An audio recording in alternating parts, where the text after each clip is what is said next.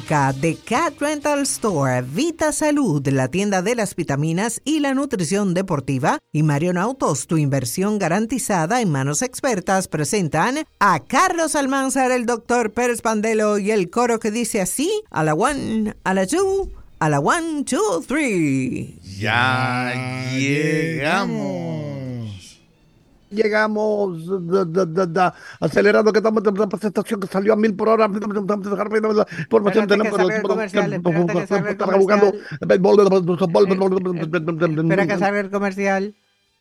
dale al comercial. señores todavía el equipo de Oakland todavía el equipo de Oakland no sabe dónde va a jugar Oakland Atléticos Major League Baseball están tratando de encontrar lo que se llama un, una sede temporal, un hogar temporal. Eso es antes de mudarse definitivamente a la ciudad de Las Vegas. Eso será en el 2028. O sea que falta todavía en lo que construyen el estadio nuevo y todo eso. Pero entonces, mañana jueves se espera que haya una reunión entre ejecutivos del equipo de Oakland y personas que dirigen el ayuntamiento, la ciudad de Oakland.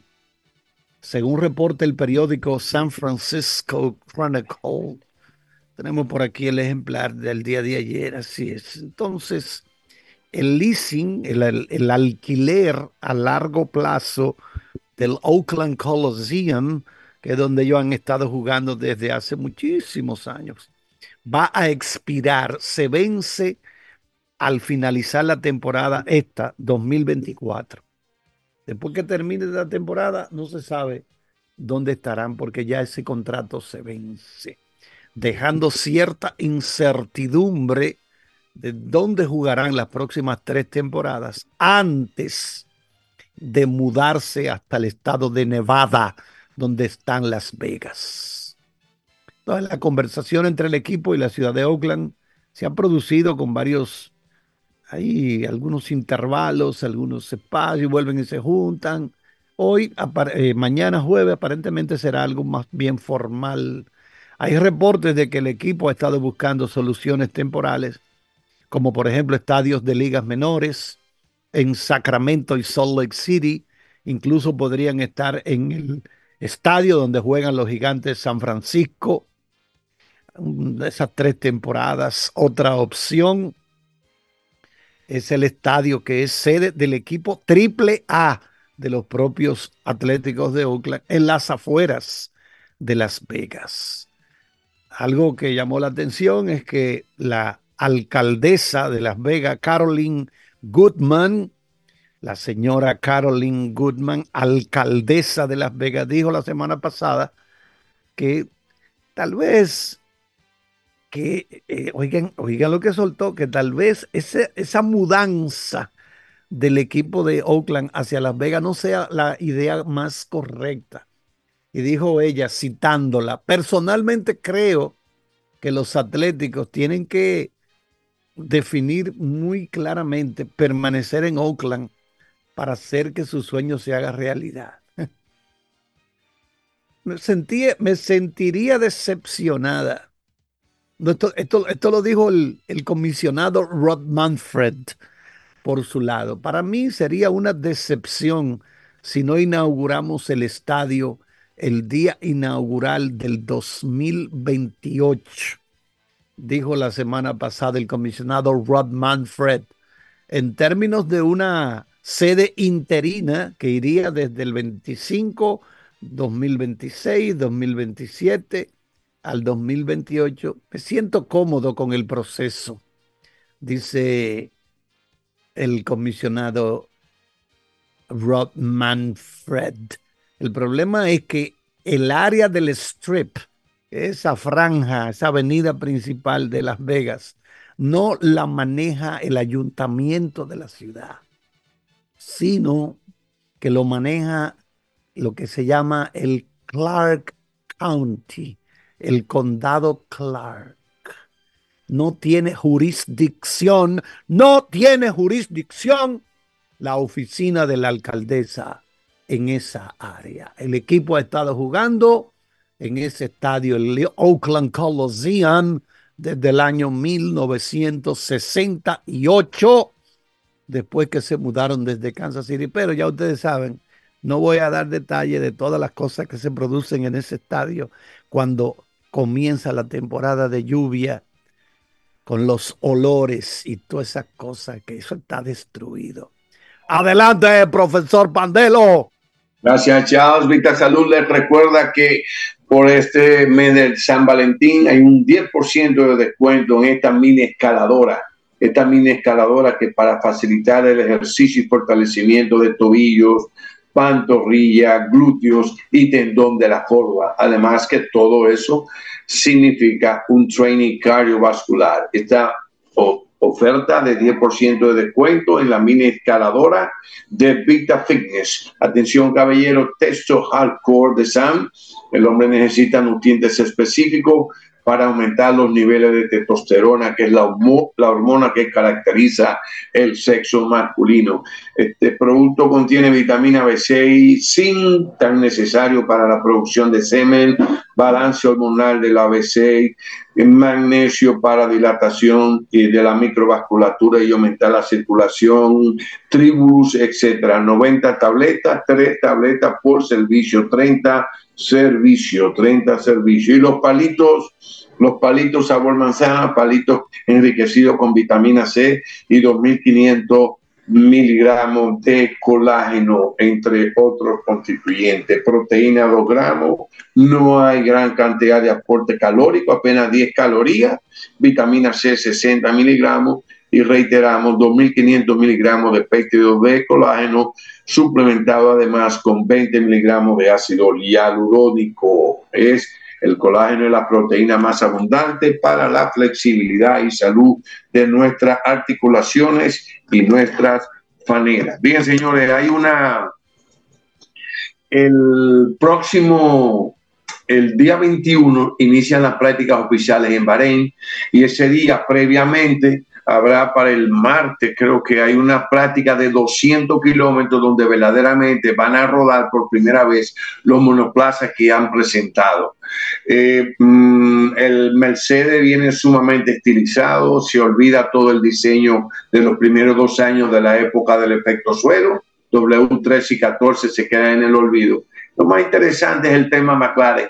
McLaren no quiere mostrar los detalles que son visibles, lógicamente, aerodinámicos sobre todo a nivel de su fondo. Y lo que han presentado hoy es algo como que tiene confuso a la prensa en su MCL 38.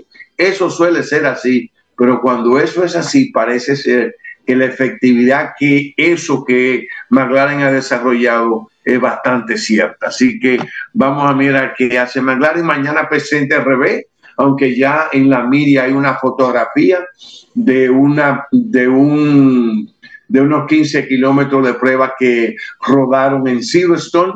Ellos presentan oficialmente mañana, pero los espías de un, desde un hotel próximo a Silverstone, en el área del circuito internacional corto, han tomado fotos que han sido publicadas. Hay una parte que es como una derrapadera que lleva hacia la tapa del motor, que es idéntico a la que utilizaba el Mercedes del año pasado. O sea, hay una mezcla de datos y detallitos aerodinámicos. Al final, cómo funcione será su validez. Y eso comienza el próximo día 21. Bien, hasta mañana, si Dios quiere, que sigan disfrutando de este día tan especial.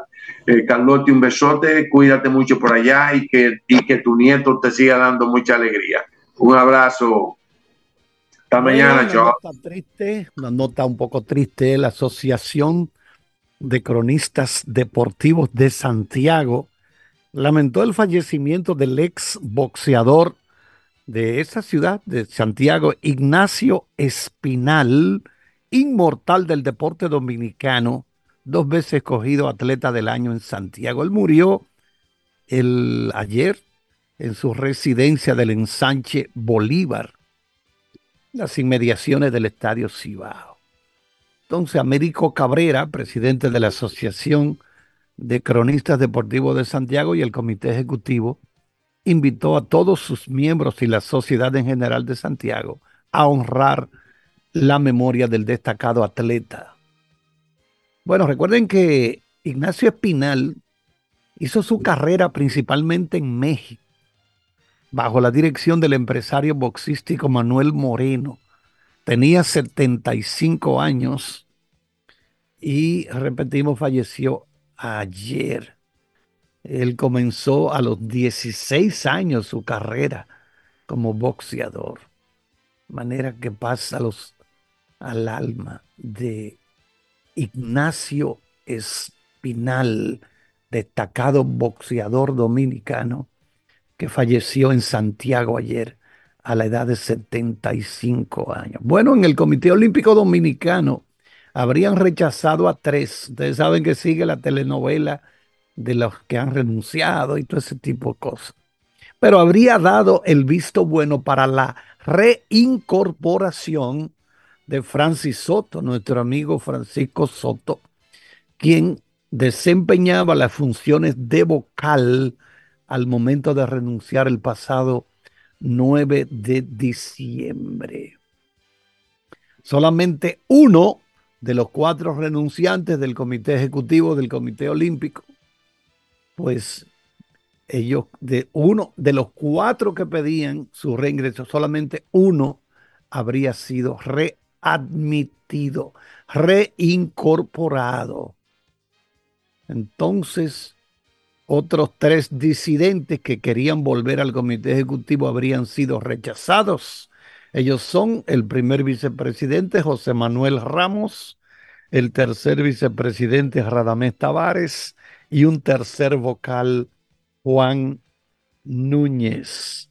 Ramos es además el presidente de la Federación Dominicana de Ecuestre, Tavares de la Federación de Natación y Núñez la Federación de Béisbol, mientras que Francis Soto preside la Federación de Boliche. Parece que ayer hubo una reunión bien larga con muchos debates, pero al final se decidió dejar fuera a tres de cuatro. Bueno, tenemos que un, un árbitro dominicano estará de nuevo trabajando a nivel internacional. Sí, se trata de Céspedes, Dani Céspedes, que estará de nuevo nada más y nada menos que en los Juegos Olímpicos, señores. En los Juegos Olímpicos, que eso ya estamos hablando de eh, palabras mayores, ¿verdad? Cuando se habla de eso. Trabajar a nivel Deni Céspedes volverá a en los Juegos Olímpicos.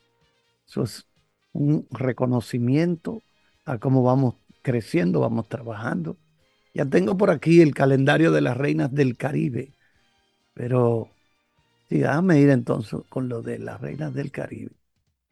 Entonces, pero decir que en París este cotizado árbitro dominicano tendrá su cuarta participación en Juegos Olímpicos. ¡Wow!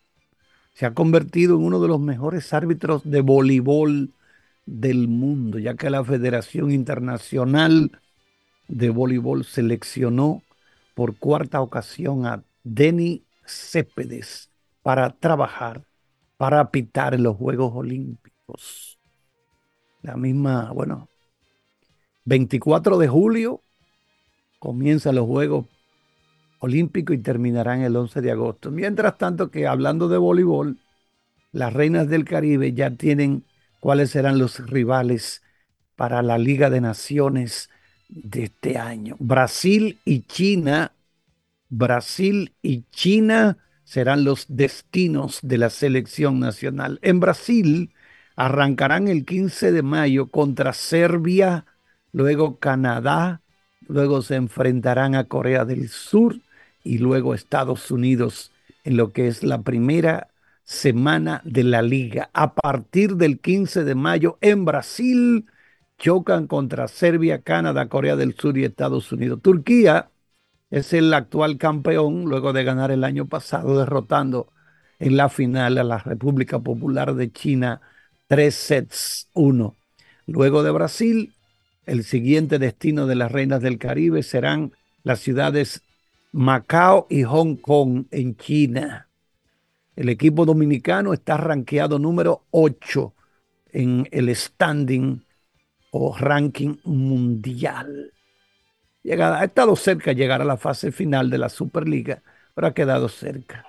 La competencia para las dominicanas el 15 de mayo se extiende hasta el 15 de junio y la meta es llegar a la última fecha, que será del 20 de junio al 23 de junio. junio. Jugarán 12 partidos, las reinas del Caribe jugarán 12 partidos y al final las ocho mejores selecciones avanzarán a la fase final. Vámonos con el ingeniero Alfredo Matatán Benítez.